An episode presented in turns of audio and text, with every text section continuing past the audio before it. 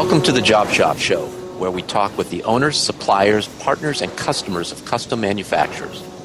Listen and learn the secrets of top performing job shops, the tools, techniques, and backgrounds that have made them successful, all in the quest of raising the bar for custom manufacturing. I'm your host, Jay Jacobs. This episode is sponsored by Paperless Parts, connecting buyers and suppliers of custom manufactured parts. The Paperless platform is a secure, ITAR compliant, cloud based manufacturing system for suppliers that reduces the amount of time spent on sales, estimating, quoting, administration, and order processing. It offers seamless integration with the accounting and ERP software tools that shops already use, such as QuickBooks, E2, and JobBoss. Paperless Parts was founded with a mission to make manufacturing more accessible by streamlining the quote to cash process. Spend less time quoting and more time selling. This episode is sponsored by our friends at the NTMA, the National Tooling and Machining Association. The NTMA is an association of privately held, entrepreneurial based, and family owned businesses representing nearly 1,200 small to mid sized machine shops and tool and die shops across the country. They have approximately 30 very active regional chapters that host local events, run apprenticeship programs, and provide other services to their regional members. As an association of peers, the goal of the NTMA is to help members of the U.S. precision custom manufacturing industry achieve profitable growth and business success in a global economy through networking, workforce development and training, technology, best practices education, advocacy, programs, and services with industry partners.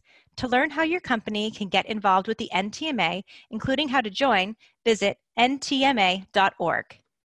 Welcome, Job Shop enthusiast, and thanks for tuning in to another episode of the Job Shop Show. Your host, Jay Jacobs, here. My passion is to help raise the bar for American custom part manufacturers, sharing tips, best practices, and peer to peer insights that help make us better shops and ultimately more competitive worldwide. Today's guest shares my passion and approaches it from a different angle. Harry Moser is the president of the Reshoring Initiative.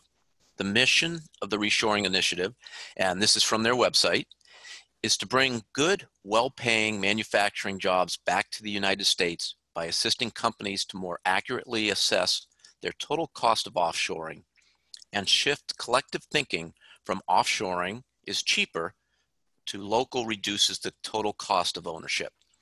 We are a nonprofit organization and offer a number of free tools to advance our mission. Before Harry started the Reshoring Initiative, he worked at a number of manufacturing companies, finishing his corporate career as president and chairman of the prestigious Agie Charmilles Corporation. Harry is an inductee into the Industry Week Manufacturing Hall of Fame worked with the Obama's administration's insourcing forum, and is constantly on social media these days.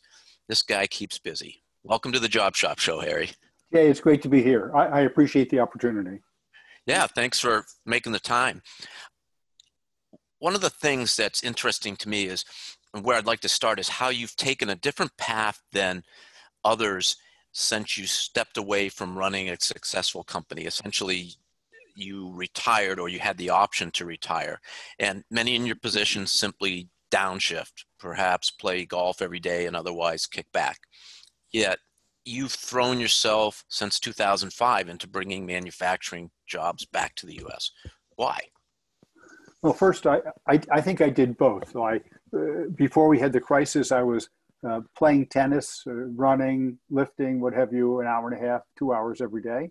So mm-hmm. I, I think I have the best of both worlds because I'm I'm I'm getting that aspect of retirement, but I'm also doing what I really love, eight ten hours a day, and and to give you a little motivation on that, my I grew up in Elizabeth, New Jersey, right across the river mm-hmm. from New York City, and the biggest thing in town was Singer Sewing Machine, which in its day, the building there was the largest factory in the world.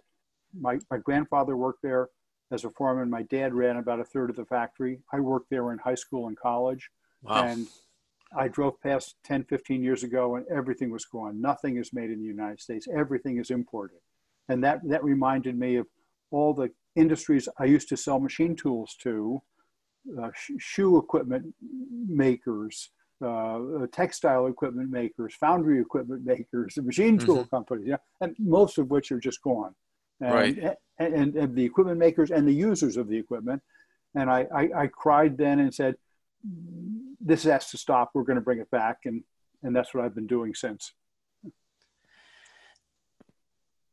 To give the listener some background on you so they're comfortable with why you have become an expert on reshoring. Can you share a little bit about your corporate career, particularly your time at Agie Charmilles, and from your vantage point, the impact, which I think you just touched upon, of offshoring and, why it's devastated manufacturing and, and, whole industries in the U.S. Yeah. So I, I was in uh, foundry equipment for a while. and Then I worked for uh, Acme Cleveland, which was National Acme and Cleveland Twist Drill. So great old names in machinery and, and uh, mm-hmm. tooling. Uh, Disamatic. Uh, I remember them. Uh, Disamatic Foundry Equipment. Yeah. Uh, Roto Finish vibratory finishing machinery, and then and then came to Charmilles, which is the EDM and high speed milling machine company, which became Agie Charmilles and now is uh, GF Machining Solutions. So, so I, the, the, company grew, expanded, you know, bought new things, and uh, I was very proud of the company because we, when we started, I was we were seventh or eighth in the industry, and six years later we were number one. So you know, it was as good a career as anybody could have, and most of my cus- customers are your listeners.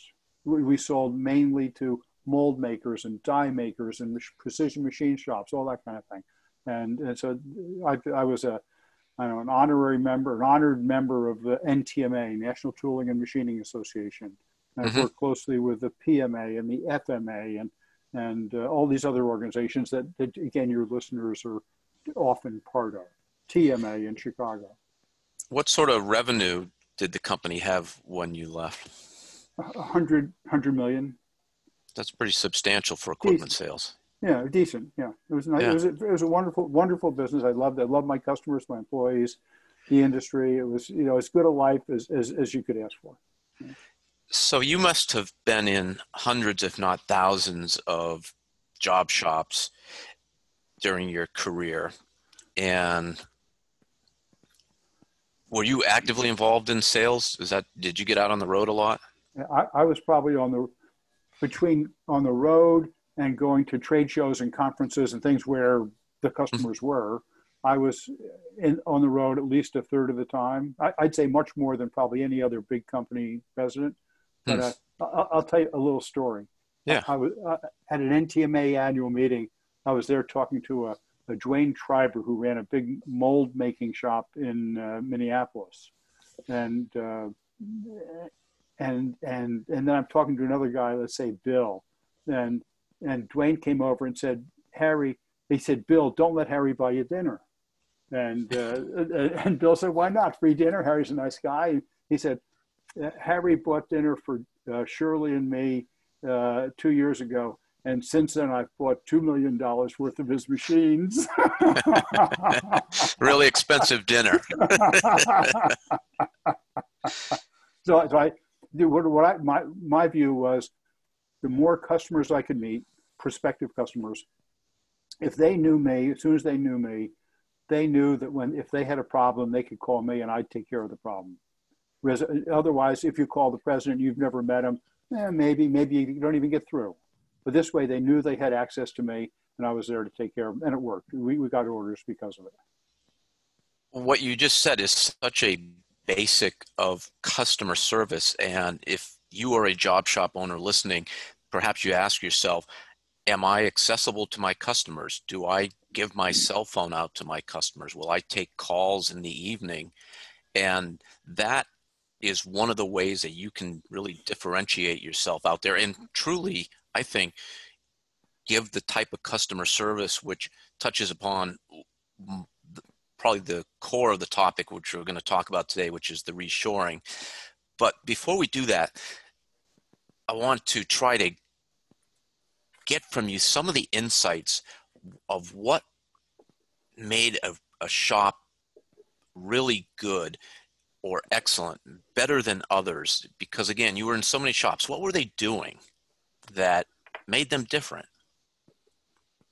Uh, training. I think training was an awfully important part of it. The, the U.S. training of the management or training of the hourly workforce? I'd say I'd say mostly the hourly workforce. Uh, ideally, the management is the ex hourly workforce. Mm, That's okay. should. That's the way it is in Germany. The you get Mhm. really smart kids who go into the apprenticeship. They get their four years of incredibly good training. And I, I've taken tours to, to Switzerland specifically to see this. And Mhm. the the owners, the senior management of good sized companies, thousand person companies, are often ex apprentices who work their way up through the system. They know the product, they know the process, they know the customer, they know the rest of the team, and they're therefore they're much more effective than a, a Harvard MBA parachuting into the company and not knowing what's going on. So I, I so I, I put a lot of emphasis on on skilled workforce training. Can you give us some specifics by what you mean by training? What what should they be trained on? Yeah, well, certainly to me, apprenticeship is, is the gold standard. Most people would be, agree that the German or Swiss Mhm. apprenticeship system, traditionally a four-year apprenticeship system. Now, now the tendency is to take away the time criterion and instead go to uh, skills-based. When you're when you're able to do these things, you have passed your apprenticeship, even if it's only took two years, but because you had ten years of prior experience, for example. And but but getting getting the people to that level the the, the training is the, the apprenticeships are also important some people uh, four years is too long and for, for them uh, certificates so there's e- excellent certificate systems Hmm. uh, provided by mssc and by nims and both of them offer credentials in or related to um, machining uh, uh, a- activities and and having some number of credentials can be as valuable as having a bachelor's degree. So those are something that the existing workforce who perhaps have been with you five, ten plus years could still learn more and gain skills and become more valuable for your shop. For, for your shop and also for themselves. That, that when- Yes. as, as they pick up those credentials, they see themselves professionalizing, Mhm. which is good for their morale, good for their self-image, good for their, their feeling of worth uh, as, as, as an employee, as, as a stakeholder in your company.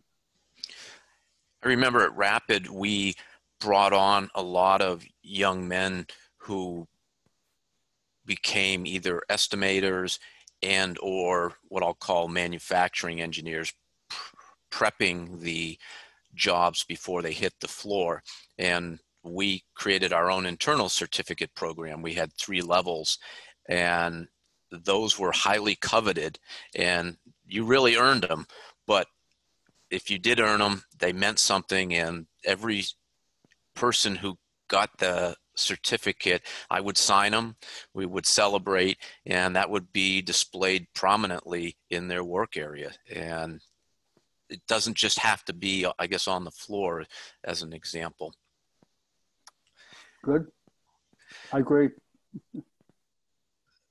flipping to before we we leave your your corporate experience i have a my own thoughts on whether to buy new or used equipment even if it's gently used you were in the business of selling new equipment why does it make sense to spend more money on newer equipment than buy something that has already been out there for a while. Uh, you, you, you presupposed the answer. Uh, uh, actually, actually, at Charmilles, we, we sold both. So we'd, Hmm. we'd have the, the customers could trade in their old machines. We would refurbish them and, and resell them and get them up to perform as they did when they were new. So we, Okay. we, we were actively Well, actively sort of like a certified car program where exactly. where you knew that what you were buying wasn't a lemon. wasn't a lemon yeah so so I, actually uh, i did we did some studies on this back you know when, when i was there when we took the previous generation machine and had the best people make the best performance they could on that, and then the performance on the newest generation machine, and and prove that there was a you know 20, 30 percent whatever improvement in cycle time, surface Mm-hmm. finish accuracy, what have you. And so we so we we could at that time at least document the enhancements of the of the new newest models versus the oldest models, which is certainly part of that justification. Obviously, other other portions are the training that comes with it and the the warranty, the one year warranty, what have you, that comes with it. You know, Mhm. and and having and having the the newest is means that it's anytime in the future its residual value will be will be highest. Now, actually, on this subject, um, mo- most of your many of your listeners should know AMT, which puts on IMTS, the Mhm. big machine tool show, Yeah. in September, and and so I, I was just on a phone call with Pat McGibbon, there, VP of uh, um, uh, marketing, market research, data, I think he calls it, and and they're working with me on a project to uh, uh, estimate or quantify for for a range of machine tools how much more uh, how much costs come down using the newest model versus five year 10 year 15 year old model and and and i intend to use that to uh, as part of the argument of reshoring because because it's essential to get the us costs down to be competitive but Mhm. also also to convince the government that when they're talking about infrastructure, they're always talking about spending trillions of dollars on infrastructure to make us competitive, and that that having the newest and best manufacturing equipment is going to actually do more for our competitiveness than fixing the railroad track or the bridge or what have you. You know, ter- how, how much Mm. actual cost do we lose because of the conditions now, assuming the bridge doesn't collapse? You know, Mhm. you know, not very much. I mean, this stuff gets from place to place. Whereas having the, I'd, I'd like to show that have if everybody had, uh, you know, on average, uh, four-year-old machines instead of eleven-year-old machines, that we'd be twenty or thirty percent more competitive, and therefore the work would flow back into the United States, and therefore the government should adjust the tax system and other incentives to help companies do that. I totally agree with you there, Harry. And I'll give you an example. At Rapid, I didn't have the data to back it up originally, but I just believed intuitively what you said. And we ran Haas machining centers. We had a five year old Haas, and the structure that we tried to put in place, it didn't always happen, but when a machine reached five years old, we would sell it and replace it with a new machine. But it was amazing to me. We ran the same exact program on a five year old Haas VF2 and a brand new, recently installed VF2. And I think we had something around a 20% cycle time reduction on what was supposed to be the, the same machine. But in those five years, they had so dramatically improved, probably in a whole bunch of different areas, the way that the machine performed. And, and we could see ourselves that time savings. So, Are you convinced that all the savings was due to the improvement in the new machine as opposed to the uh, degradation of the old machine? Probably, probably because we ran mostly aluminum and we didn't put a lot of spindle hours on our machines. They were they were not abused. They Okay. were Yep. and they were maintained. We we had a lot of money put into regular maintenance, so we had I think fairly good equipment that was running even though it was used. In that in that same on that same subject, we we did some studies where we'd have our best applications engineer run a part on the on the die sinking the RAM EDM, Mhm. and then we challenge our customers to have their best guy run the same part, and and typically their best guy was twenty percent slower than our best guy, and then Huh. we tra- we train them to bring them up to the up to the best possible condition. So show them the, the to show them the, the the ROI on training. that's a great example there. And as we're talking about, this is if we made the investment, if the government was able to reward companies from a tax incentive perspective to make the investments, we would definitely be reducing costs, which makes it a lot easier for companies to reshore. Yeah. So let's get into the reshoring initiative.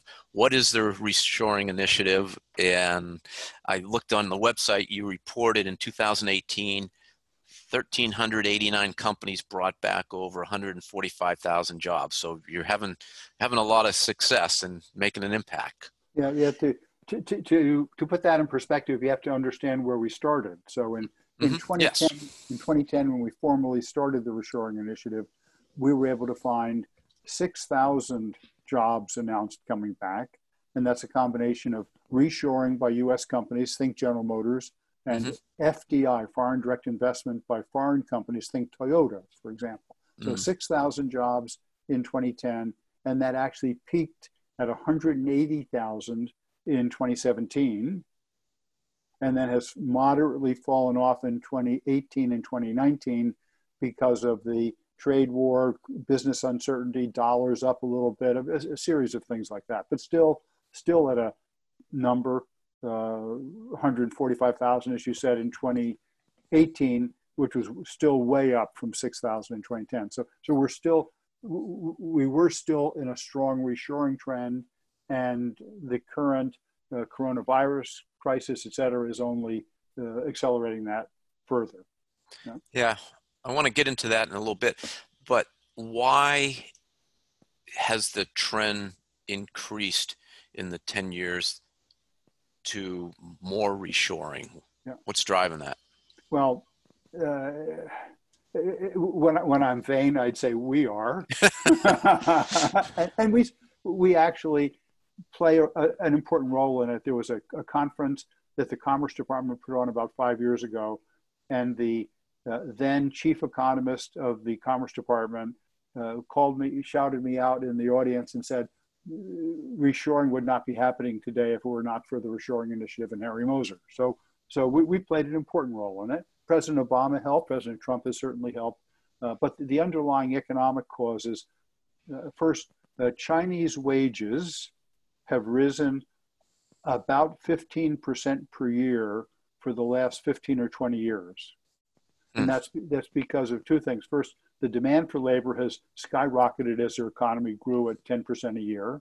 Mm-hmm. And, and the supply of labor is actually shrinking because the one child policy went into effect in about 38, 39 years ago, which means yes. the, the cohort of people less than 38, 39, 40 is about half as big as it would have been. And the work, the working population of China is dropping by about 3 million per year. So you've got the the demand for labor going up, the supply of labor going down, price price of labor goes up. And that's good for them. They get a decent living, mm-hmm. but it makes them less competitive than they were before. And that that's to our advantage. So wages going up offshore in China, China being less hospitable. When companies went there 10 years ago, China was was uh, open-armed, you know, lover for them. Huh? Mm-hmm. Whereas now, now China is clearly helping their state-owned enterprises at the expense of, of foreign companies. They're not not as welcoming. Um, third, uh, companies are starting to recognize what we call total cost of ownership. There's, there, we're gradually, and it's painfully gradual, that we're getting them to go away from looking only at the Ex Works price, let's mm-hmm. say eight in China versus 10 in the US, and instead to look at the total cost, which includes duty, freight, carrying cost of inventory, a range of 28 other costs than, than price. And, and when you add all those in, that eight to 10 difference typically goes away. So some companies, not all, but increasingly companies are saying it isn't just the price, you have to look at everything. So China is typically the country mentioned when we talk about where manufacturing jobs have left the US. But what about other Asian countries? Are they, how much of a threat do you see them either individually or collectively? Should be be targeting bringing those types of parts back as well? Yeah, we target everything. So we're, we're uh, sort of equal equal threat to, to all the countries. And uh, uh, China China has been the source of about 50. That's 50 percent of the reshoring that has happened. Mm. Okay, despite their overwhelming strength in manufacturing, et cetera. So, so, but but it has come back significantly from Mexico, from India, from Turkey, mm. from Vietnam, Cambodia, whatever. But at the same time, work has left the U.S. and gone to some of those countries. You know, mm-hmm. there's still offshoring, much less per year than there was before, but still, still happens sometimes.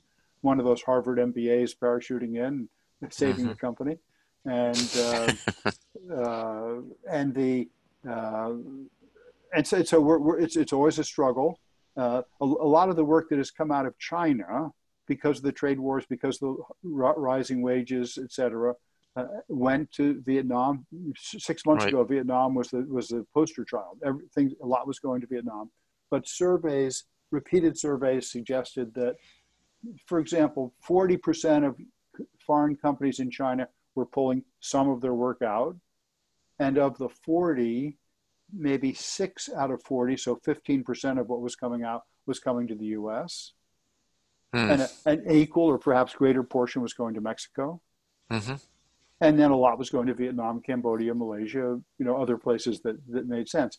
But what companies have found since, pri- prior to this virus problem, was mm-hmm. that the, those other countries, especially the small ones like Vietnam, uh, Cambodia, if you pull 10% of Chinese, they say 5% of Chinese manufacturing out and shove it into, into Vietnam, that doubles the output in Vietnam. yeah, sort of sort of blows up the country there because yeah. and their wages will increase and and, and, and, logistics goes to hell yeah. and you, yeah. can't get all the components and et cetera, et cetera, et cetera. So so uh, it hasn't turned out to be as uh, as perfect a, a, solution for people. Uh, but but there always there is competition. There always will be competition. It, mm-hmm. It's up to our companies and our country to make us able to withstand or overcome that competition. One of the things that you are credited with really doing is getting the customer in the US in the mood and uh, softening them up so that they are willing to take a look at reshoring. You're constantly writing articles on podcasts.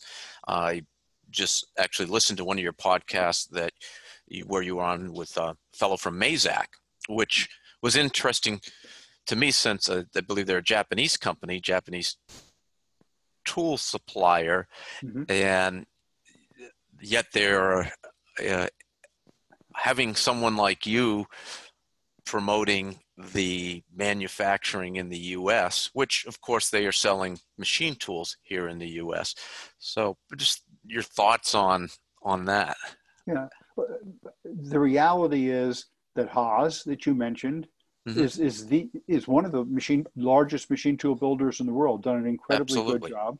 But but there there isn't a lot other than Haas. I mean, there's there's yeah. a few small companies. There's sort of remnants of some of the older big companies. Uh, mm-hmm. Fives and others have still have you know divisions here, but but the vast majority, I can't remember, 70%, 80%, something of the machine tools purchased in the United States are imported. So if if if I if the U.S. wants to be competitive, wants to expand its capacity and its efficiency, it's pretty much dependent on on those foreign brands. Now, Mazak that you mentioned, I've been several times to their facility in Florence, Kentucky, which is oh, a, so they are making they are making is, machines in Kentucky. Great. Which is, which is a major manufacturing facility. I, I, I am quite sure hundreds hundreds of workers, and you know, probably in its own right is probably the second or third largest uh, machine tool manufacturing facility in the United States. So so so I feel very comfortable uh, working with them to. Um, increase reshoring, and if that if that that'll certainly increase their production in the U.S. It'll, it'll bring in some machines, I'm sure, from offshore. And if that makes your customer, your listeners more competitive, well, then then that's wonderful. And but but but it would be ideal if if some you know some people started new U.S. machine tool manufacturers. You know, that's a or, hard job. Or the foreign machine tool manufacturers like the car manufacturers open plants here in the US to supply the US market because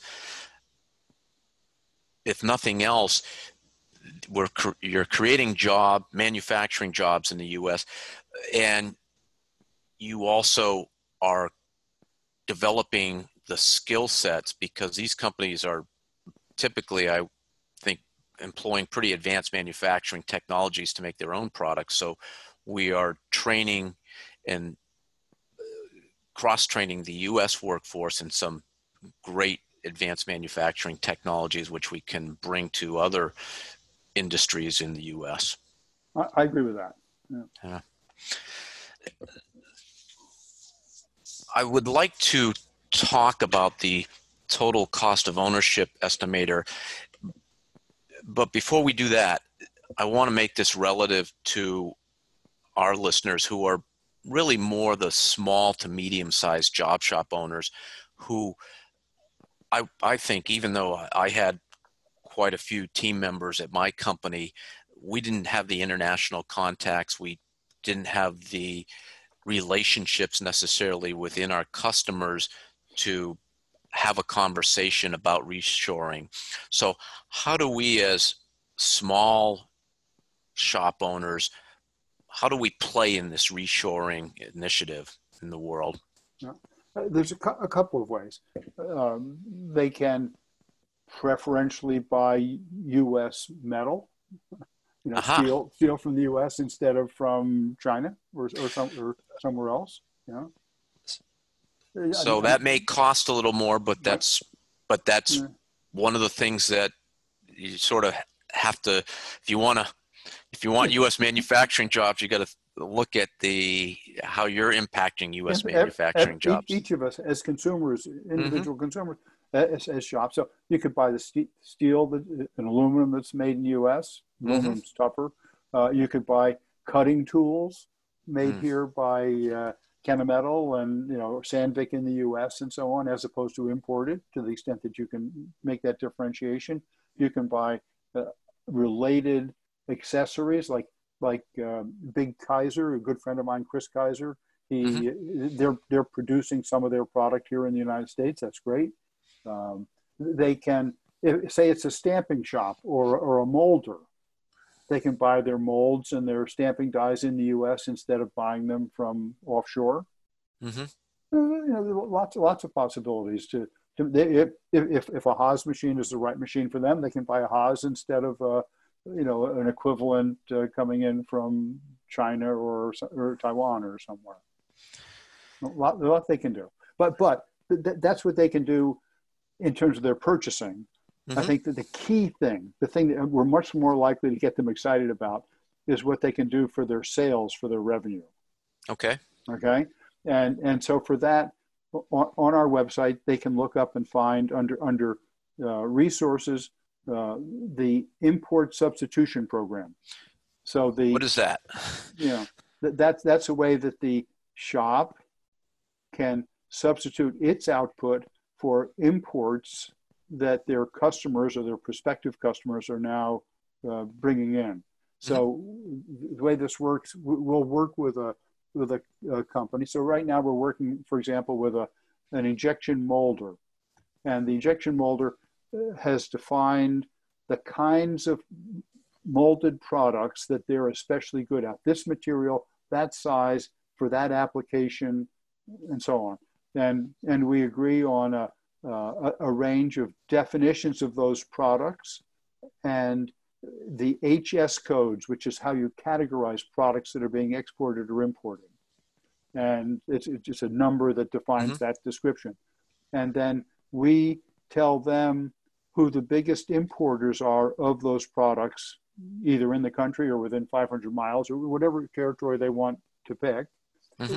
who, who, those importers are, co- company name, address, how many tons they're bringing in, uh, uh, whom they're buying it from offshore, uh, rough, roughly, very roughly, what they're paying for it.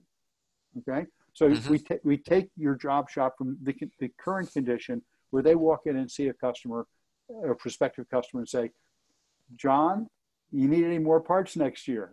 and John yeah. says, ah, we're, we're doing okay. Yeah, it's, it's okay. and and then they walk out. Then instead they come in and say, John, I see you're make you're buying 30 tons a year of widgets. We just put in a great new multitasking, multi-spindle, you know, what have you machine that is the most efficient way in the world to make widgets. And we, we've run our cost on it. We know that labor is only 10% of the total. Mm-hmm. So no, no matter where you're buying it in the world, if their if their wage rates are zero, it can't be much more than 10% less than ours. And I've done this total cost of ownership estimator calculation, and it suggests that there's 20 points that you're leaving on the table when you look at duty and freight and carrying cost of inventory, and 35% in this case if it's coming out of China, and we know you're getting a lot of them from China because the Trump tariffs apply to it. Mm. So you're going to be 15 points better off if you buy that material from me instead of continuing to import it. Which sort of titles at your customer are involved in that sort of discussion? Will it happen at the pur- purchasing agent level? Do you need to get to the purchasing manager, VP of procurement? What, where do you start? Where do you start? I think you start. I'd say you start with your normal contact, the, the people mm-hmm. you would normally walk in to see. Uh, whether they call it purchasing, procurement, a lot of people call it procurement, might be supply chain, mm-hmm. um, and and s- sometimes that'll work, you know, and and sometimes it won't. In in some of these companies, the uh, I've had salesmen tell me I go in and I I talk I say I know you're having warranty issues. I know you're having quality issues. I know you're having uh, lack of inventory or too much inventory. Mm. And the procurement person says, those aren't in my budget. Those are in somebody else's budget. So I don't care. okay. So the true. Silo, silo effect. Okay? It, it's so true.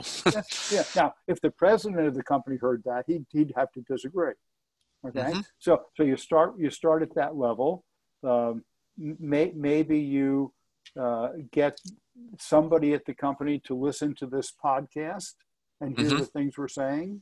You know, uh, mm. you have them call me. You have them go to our website. But but if if you can't, but but part of the problem is that these procurement people are typically rewarded on something called purchase price variance. Mm-hmm. Okay, yeah. we've been buying these for ten dollars a piece. We're, uh, if you can get it down to eight, that's two dollars a piece, you buy a hundred thousand, that's two hundred thousand dollars of purchase price variance, and that's mm-hmm. maybe what it takes to get his bonus. So he's going to be hesitant to uh, agree with you. Okay, so if, if necessary, then you, with that person, you have to go up a level or two levels in the chain. You've got to meet the the, the general manager at the on the golf course, mm. or for a beer, and say, you know, Sue, you know, I'm, I'm having problems. We, we, we want to help your company. We want to reduce your total cost, and your your your um, procedures are getting in the way of both both of us being more profitable. Can we work together? I often found that some of the companies, the procurement folks were, as you said, that the metrics were as you described, but the shipping costs weren't part of that. Actually, about it, about about eight years ago, I was giving a presentation and the, the, my host at lunch was a senior uh, supply chain person from one of the biggest aerospace companies. Mm-hmm. And, and I, I, said, you know, Bill, how, how, how, do you make decisions? He said, uh, price. I said, really just price? He said, yeah, here, imagine, he said, we have this housing. And he, he went like this, this with his hands. So I'm thinking 500 pounds, 1,000 pounds. He said, we source that in the US, casting, something like that. We air freight it to China to be machined. We air freight it back to be plated. We air freight it back again to be machined. We air freight it back here to be assembled into the end product. And when we make the decision to do that or to source everything in the U.S., we only look at the prices. We do, we exclude the freight costs. We exclude the inventory carrying costs and the paperwork and everything else that goes with it. Crazy. And one of the biggest companies in the country. Mm-hmm. So the sur- survey says uh, approximately 60, 60% of companies make those decisions based on price or, or at best landed cost, mm-hmm. which would be price, duty, freight, mm-hmm. but leaving off maybe 26 other costs and risks that should be considered. for the import substitution program, is someone who is interested, is everything they need right on their website or is a, is a conversation with you really required to understand the structure? Yeah, o- on the website, there's a description Mhm. and there's a, a, a form that they can fill out to start describing the part that they're the parts they're good at making. You know, the one Mm, th- this isn't this isn't for the shop that has three people and they say, oh, we can make anything that goes in that comes in that'll fit on our machine, and we don't specialize. We just make everything. Well, I, that's not going to work. It's best if they're specialists in um, high volume, uh, small, precise, you know, Mhm. electronics or, or or or maybe valves or fittings or yes, something so we can so I can focus. If, if, otherwise, I, I can't bring them a lot of value. They have to at least be really good at, at one, two, three, four things, so I can come out and find the you know the, the, the best fits. Um, but they can fill that form out, and, and there's a place to, to send it to us. Mhm. Um, the, description of the program is is there on the um, website. Um, the only thing that isn't there is the price for this, because this is, this is a, paid, a paid service. Uh, but Mhm. but for your uh, the- for the information of your listeners, uh, that that program where we do everything remotely. We train we train them on using the TCO estimator. We we uh, help them over the phone. We help them by email, but I don't come out. Mhm. That's that's five thousand dollars. Well, Zoom's, we're all learning how to use Zoom for meetings, so uh, well, that Yeah. probably will work.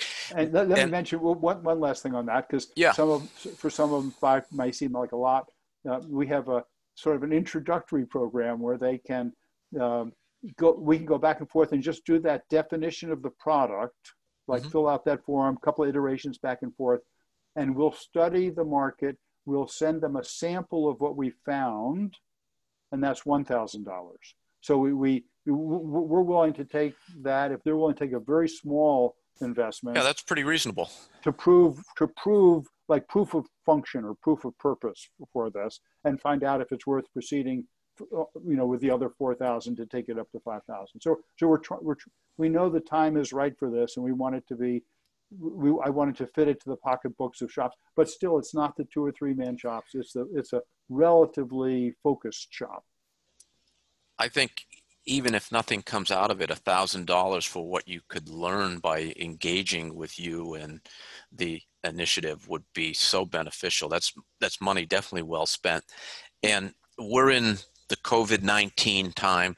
There is probably going to be a lot of reshoring happening because many companies were blindsided with the opaqueness of their supply chains and the medical community, the medical equipment supplier manufacturers or, or product providers were have just, just been whacked.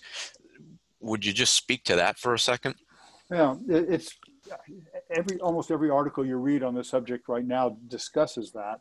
Uh, it, there's a broad range of medical devices where we are 80 to 95 percent dependent on imports, and within that, significantly on China. So this includes penicillin, other antibiotics, um, the masks, the gowns, the the ventilators, all kinds of things that that we were um, Mhm. it, when, when when demand was normal, whatever whatever that was a year ago, Mhm. we were getting 80, 90 percent from 95 percent from offshore, and now that demand is 10 or 20 times normal, so we, we're trying to go from 10 percent of normal to 10 times normal, which is a factor of 100 Mhm. and that's why you see all this craziness of all, GM making ventilators and so on, because the ventilator companies uh, can't just ramp up and double or triple.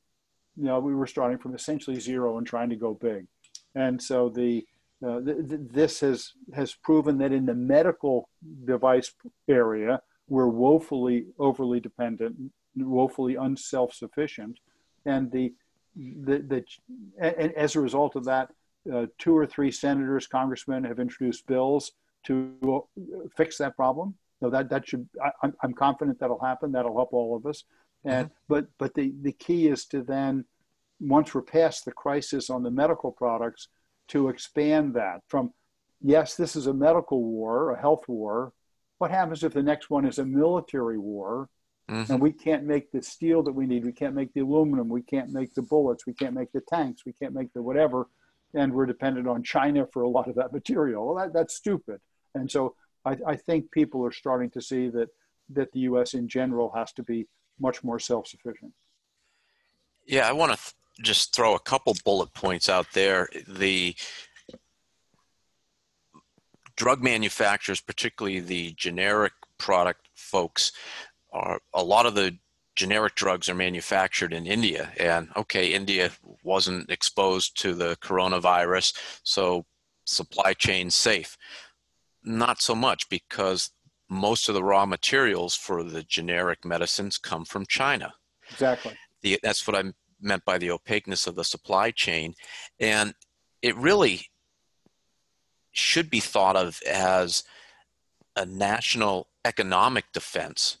And manufacturing in the US, as you said, is critical. And a couple things that really bothered me is that we have chips that computer chips that are manufactured in Taiwan for our defense department. That's the only place they're made.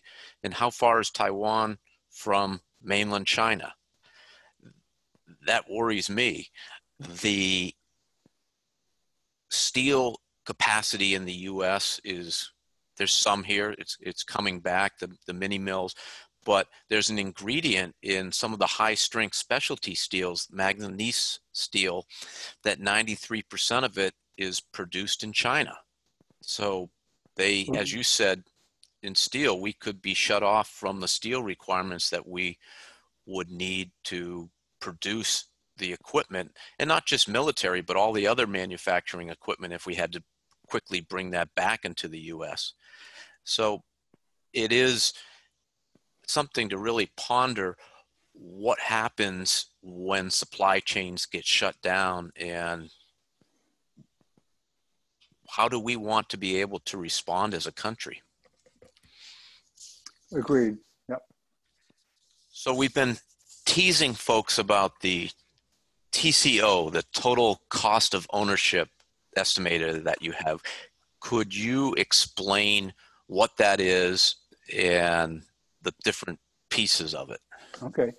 Before that, let me yeah. give them a, a, little more motivation to listen because okay. uh, any, any software explanation always has a, a bit of uh, uh lack of excitement because so to get them excited um, we, we people who use the tco system online free on our website uh, we, we we slice and dice their data so we took 200 250 cases of china versus the us where mm-hmm. the company said they were doing a real case real study and of those cases in 8% of the cases that they studied the us Ex Works price was lower. In other words, US wins mm. 8% of the time based on price. When the customer, when, when, the, when you got down to the total cost of ownership line, which included all these 29 factors, the US won 32% of the time. Mm. We go from 8% winning on price to 32% winning based on total cost. And if a 15% uh, Trump tariff was in place on the product, the U.S. won 46% of the time. And mm. if, hmm. the, if, if the U.S. company could figure out how to cut its selling price, its manufacturing cost by, say, 10% by investing in the newest equipment or going lean or doing something like that, then it goes up to about 60%. So, so it isn't like, oh, you're playing around, maybe you can get a dribble back here and there. If we can get the big companies to do the math correctly, if, if your listeners will use the tools to convince the big companies to, to do the math correctly, mm-hmm. hundreds of billions of dollars worth of work can come back, millions of manufacturing jobs.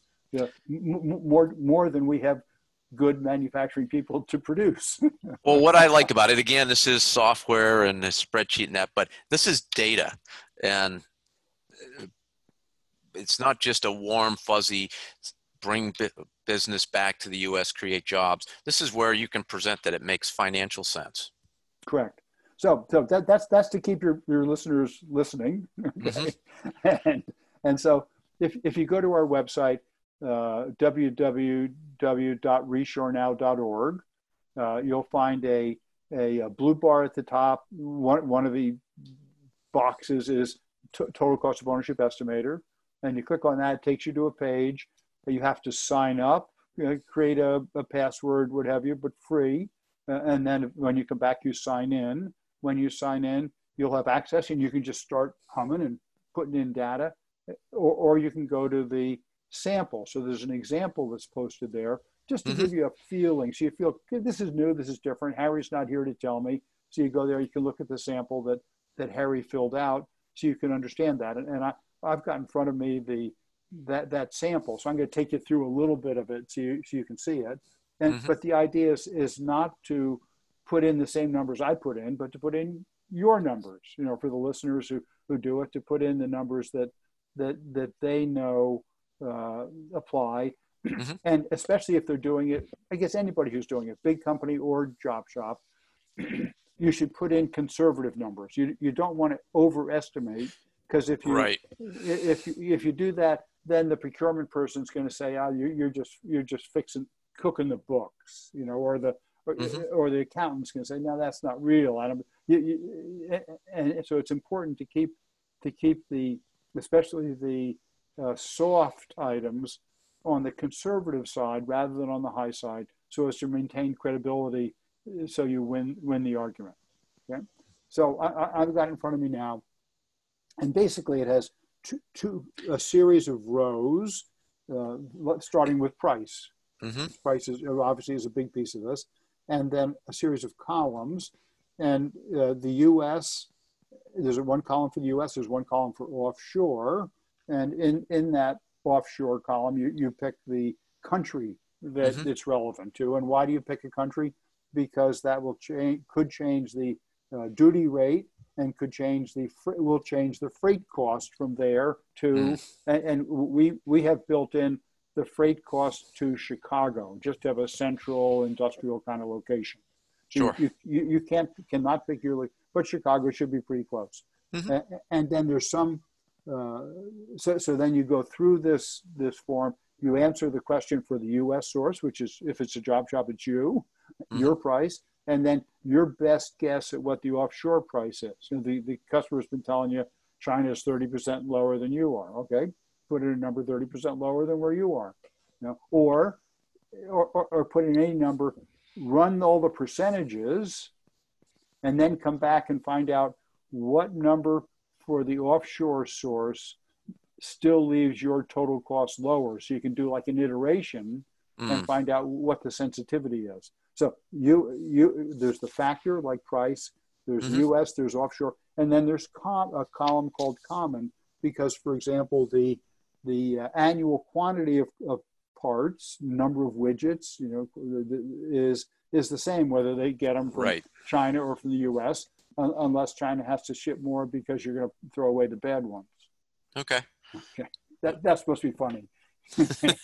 no, it, it, it's anyway. So. I Harry, I remember a customer who bought parts from China. Then say for every hundred parts, they said, "Yeah, we go through them, and we're probably throwing away twenty. We know the quality isn't really good, but uh, well, that's just what we have to deal with. And I'm sure they didn't account for the cost of sorting and throwing away those 20. they may, maybe didn't even account for the 20. Uh, yeah. It, let, us give, yes, they may have done that, but I'm sure not all the other aggravation. Yeah. and, and, and, if you uh, uh, just maybe just to expand on that a little bit, if 20 of them are so visibly bad that you throw them away, are there 10 or 15 that aren't quite, are not quite visibly bad but that oh, snuck through yep. and got out into your system and messed up warranty oh, or oh, performance. Yeah. You know. Yep. Yeah. Tight tolerances have, within reason, have, have value. So you start with price, quantity, uh, product category. Is it a tool? Is it a thing? Why? Because that that helps to define the uh, duty rate, the regular mm-hmm. duty rate, not not the trump rate. If you know the duty rate, you can put that in on the on the category and then that that supersedes the product category. The the weight, you know, what is it? In, it's in pounds. Uh, it, there's a there's also a right hand column of this that that that describes what we're looking for, helps you understand it, helps you understand how we're going to use the data in the calculation, So Mhm. it makes it easier for you to, to know what Harry is looking for, what the system's looking for when you, when you fill this out. Um, I'm going to skip down Th- things like number of shipments per year. Why? Because that changes the shipping costs a little bit, and Yep. it also changes the uh, the inventory carrying cost. The uh, the, the, Just- percentage.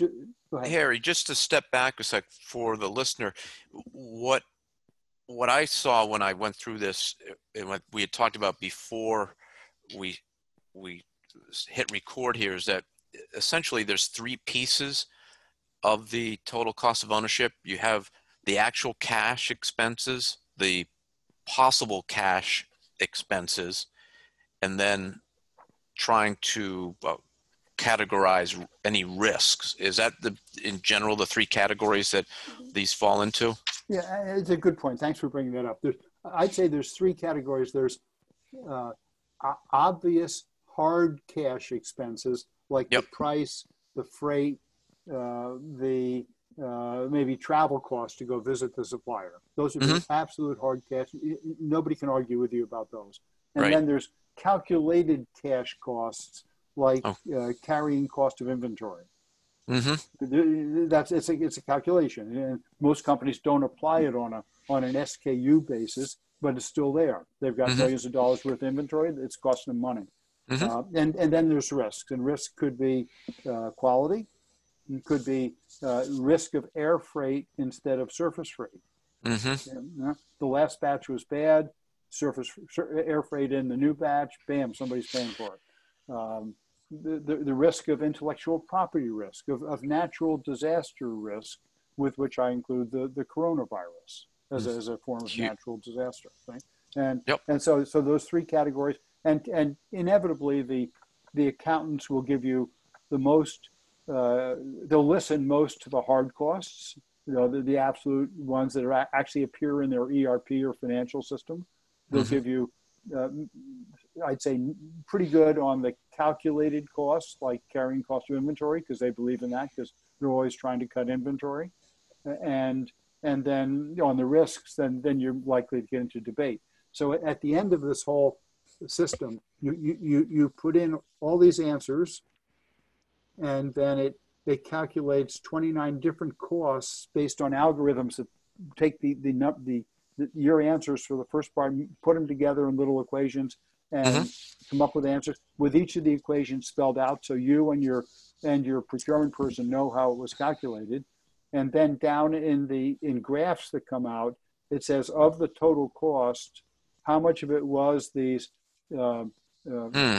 Hard, costs, and how much of it is the calculated, how much is the is the risk cost. So, like, so the procurement person or the chief financial officer might say, "I'll give you the first two categories, but I'll only give you half of the last category." Okay, that's better than the condition when I came in, you know. And and to, to take on that inventory topic, we had a a company we knew quite well, MoreyCorp. Uh, they make they're an EMS company. They make uh, print populate circuit boards and make similar devices. And they told me about a case where they had a housing that had failed, and Mhm. their customer insisted that they bring the uh, supply chain back to the U.S. And when they did that, their inventory was cut by 94% because they didn't have Wow. container loads. They didn't have extra piles because they didn't know what the quality was going to be. You know, it's, they didn't know what demand was going to be. So now we're not promising anybody 94%, but maybe a 50% reduction in inventory would make sense, especially if you can go just in time. And for most companies, if they could get a 50% reduction in inventory, that would make up for an awful lot of price difference on, on the product. Mm-hmm. Okay. I like it. I like it. This is such a valuable tool, and I encourage the listener again. This is free, and right on the website, you can jump in and be using it in a minute. So just really give you- fast. Really, really. I, I just want to say it's really fascinating because you you nailed all the all the pieces that, and so many of them aren't obvious or intuitive in how you look at it. Even even to someone who's in the manufacturing world. So, thank you for putting that together. a, a a lot of groups in the past, American Mold Builders Association, Mhm. I think in Chicago, have had have written little pieces that say there's a 20 percent cost penalty of, of offshoring. You know, mm-hmm. and, and, and, and having just one number the customer is likely to say, "Well, that, that, doesn't apply to me. That applies to somebody else." Mm-hmm. That's why I, I, customized it so so it would fit exactly to the to to that customer. give you another example. This uh, this MoreyCorp that I mentioned mm-hmm. outside Chicago. The the VP sales came to me about four years ago, and he said, "Harry, uh, I'm about to lose my best U.S. customer because uh, a Chinese competitor has offered a lower price than, than ours, and I can't I can't match it. And so mm-hmm. Tony and I did the calculation. Uh, he he took it into the customer, and, and on our website we have a, a, quote from him crediting using the TCO calculation as the key to saving a six zero that's sixty million dollar order. Really? Yeah. That's a lot of jobs. I, I, should have asked for a commission. yeah. Wow. So wow. Uh, um, obviously, most most of your listeners don't get sixty million dollar orders, but but if they could get a couple of hundred thousand or two hundred thousand dollar orders, mm-hmm. and, and it's and especially just just a thought that uh, right now, if you're in a say you're in Cleveland or, or Buffalo or somewhere, and there's you know ten machine shops, and to a certain extent, you're competing with each other over the same bones. You, you, mm-hmm. you sell sort yeah. of the same customers.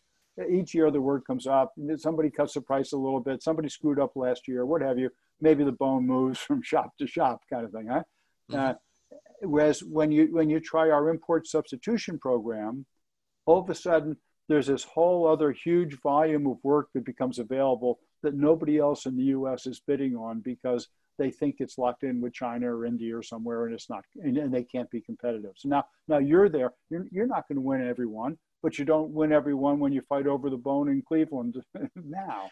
So it, it gives you a, a, whole new range of opportunities for bringing work into your shop, which could be very valuable coming out of this uh, crisis.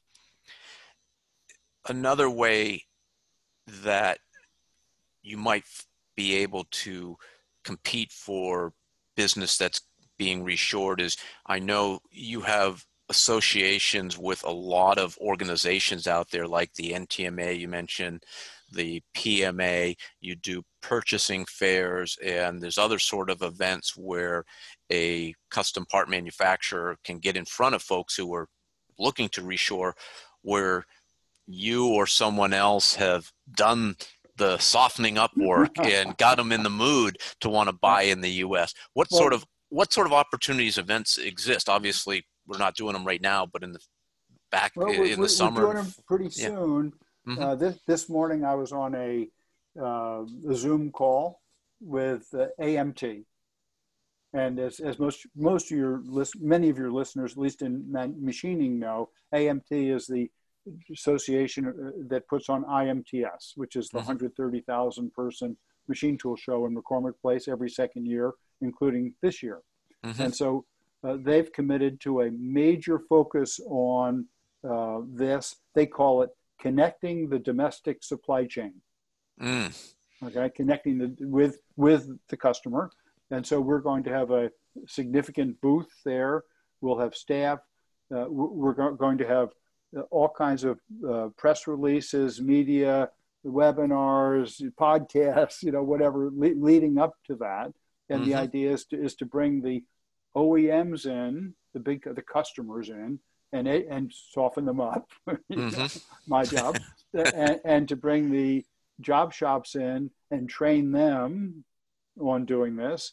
Uh, we've also we're asking the exhibitors, the, the Mazaks, to tell us about cases where their equipment has been good enough to help uh, either an OEM or a job shop decide to reshore, where it made them competitive enough, right? And also to tell us the categories of widgets mm. where where their machine is so competitive that it should be easy to bring the work back. Mm-hmm. And then when the OEMs come in and say, "Yeah, okay, tell me about widgets," we say, "Well, you know, Mazak or Georg Fischer, somebody has has a, a, system that's really great at widgets. They believe they can do it. Why don't you go talk to them and then come on back? Let's do the TCO calculation, and either you buy a machine or we've got a couple of nice uh, job shops around here that would be delighted to Mm. buy a machine and make those for you. so that's I in, uh, in September at McCormick Place, uh, IMTS. Great. You are such a dot connector, Harry. That's probably the best way to describe the, and, and it's so needed. It's so needed, and you're Yeah. doing a fantastic job there. I think this is a good place for us to call it a day. Could I just throw a couple more of those on? Um, Yeah.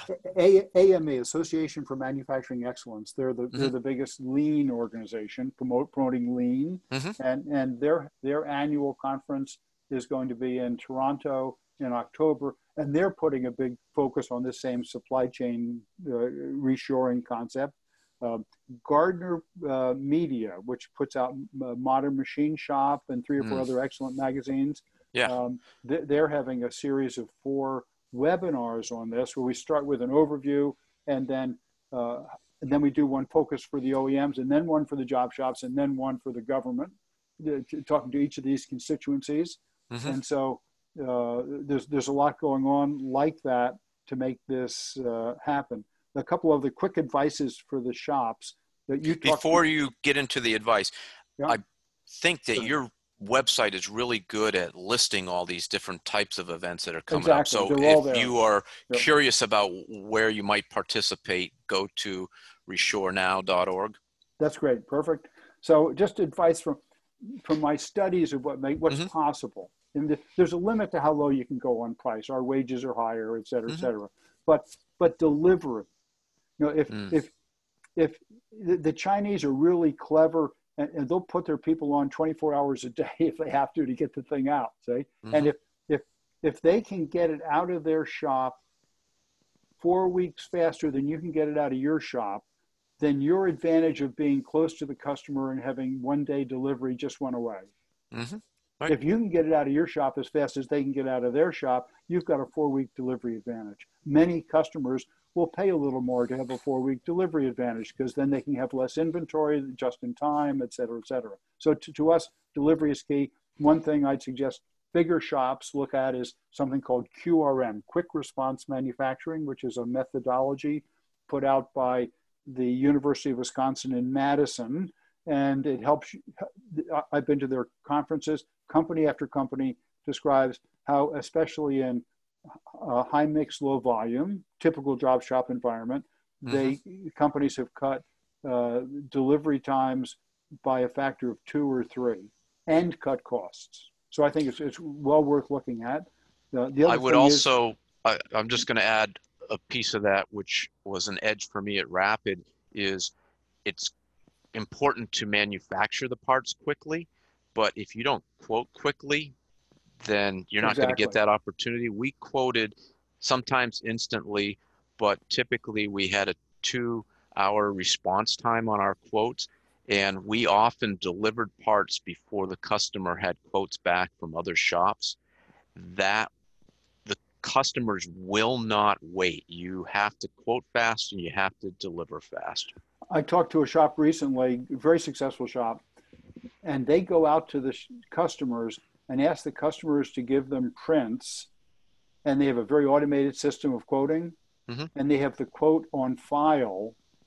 And so, as, soo- as the, the minute that the customer comes in and asks for a quote, they send the quote Mhm. because they've already developed the quote in preparation for getting the order. And so Love why- you, you talked before about responsiveness. The, the, the nature of the say the Chinese or Indian supplier, they're at different time zones, different languages, different cultures.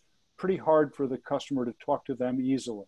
Mhm. So if the customer calls you at your shop, and it's easy to get through to you and get an answer, get a problem resolved, well then you have a unique advantage that they don't have with that foreign supplier. Whereas if they call you and the message is left and four days later uh, you, you get it back to them, well the Chinese have gotten back to them by email. Right. So, so don't don't give away the, the advantages of, of person to person responsiveness. Great point. Hmm. Well, thank you so much, Harry, for chatting with us today. And I think most importantly, for not fading into the I was going to say woodwork, but maybe I should say the metalwork. And instead, you you bellied up. You are making such a positive impact on bringing manufacturing jobs back into the U.S. So important, yep. so appreciated. The U.S. really needs to be thinking about our overseas supply chains today. It is a economic threat, a national economic defense area that needs to be addressed. And you, as the Reshoring Initiative, have created a platform that allows us to get started, not waste months or years creating the tools to quantify to the bean counters why it makes sense to do so. The TCO spreadsheet, it's such a powerful tool that's, again, free for anyone to use. So I'm very grateful for what you've done for U.S. manufacturers and what I know you will continue to do. Anything else before we go that you'd like to impart to our listeners? Well, your listeners are, are the key members of the team. And if, if they listen to this and say, Harry, well, that's nice, good luck, well, then I'm going to make, I'm going to continue to make results, but not as much as I could. If they, if they take advantage of what we've offered them, if they use the TCO estimator, if they call on us for help, then they can magnify my efforts by factor of 10 or 100. So, uh, in their interest, in the interest of their kids, in the interest of the country, let's all do it together. Yeah. And again, if how do people reach you and no uh, info at reshorenow.org or harry harry.moser at reshorenow.org is uh, totally that's direct um, and uh, 847-867-1144 however any of those ways reach me and uh, love to hear from you love to hear your story and and work on opportunities together. Well, thank you for making yourself so available to our listeners. Folks, a lot to digest from this conversation. Big takeaway for me is that there is more to the cost perspective than just the the hard costs and as a shop owner we may not be able to have the conversations with the right people at our customers at the OEMs However, there are things we can do to position our companies to be able to compete and be easier for the OEMs to bring business back. And if nothing else, promote the reshoring initiative and let them let them do that softening up at the larger level for us. So when our shop is ready to take those jobs, uh, the, the customers are, are going to be ready for us. And if you've won any work that is a result of reshoring, let us know. Let Harry know because he does have an award for that. These stories are so powerful and we want to share them. Until next time, keep those spindles turning, those lasers cutting, and invest in your shop. Have a great day.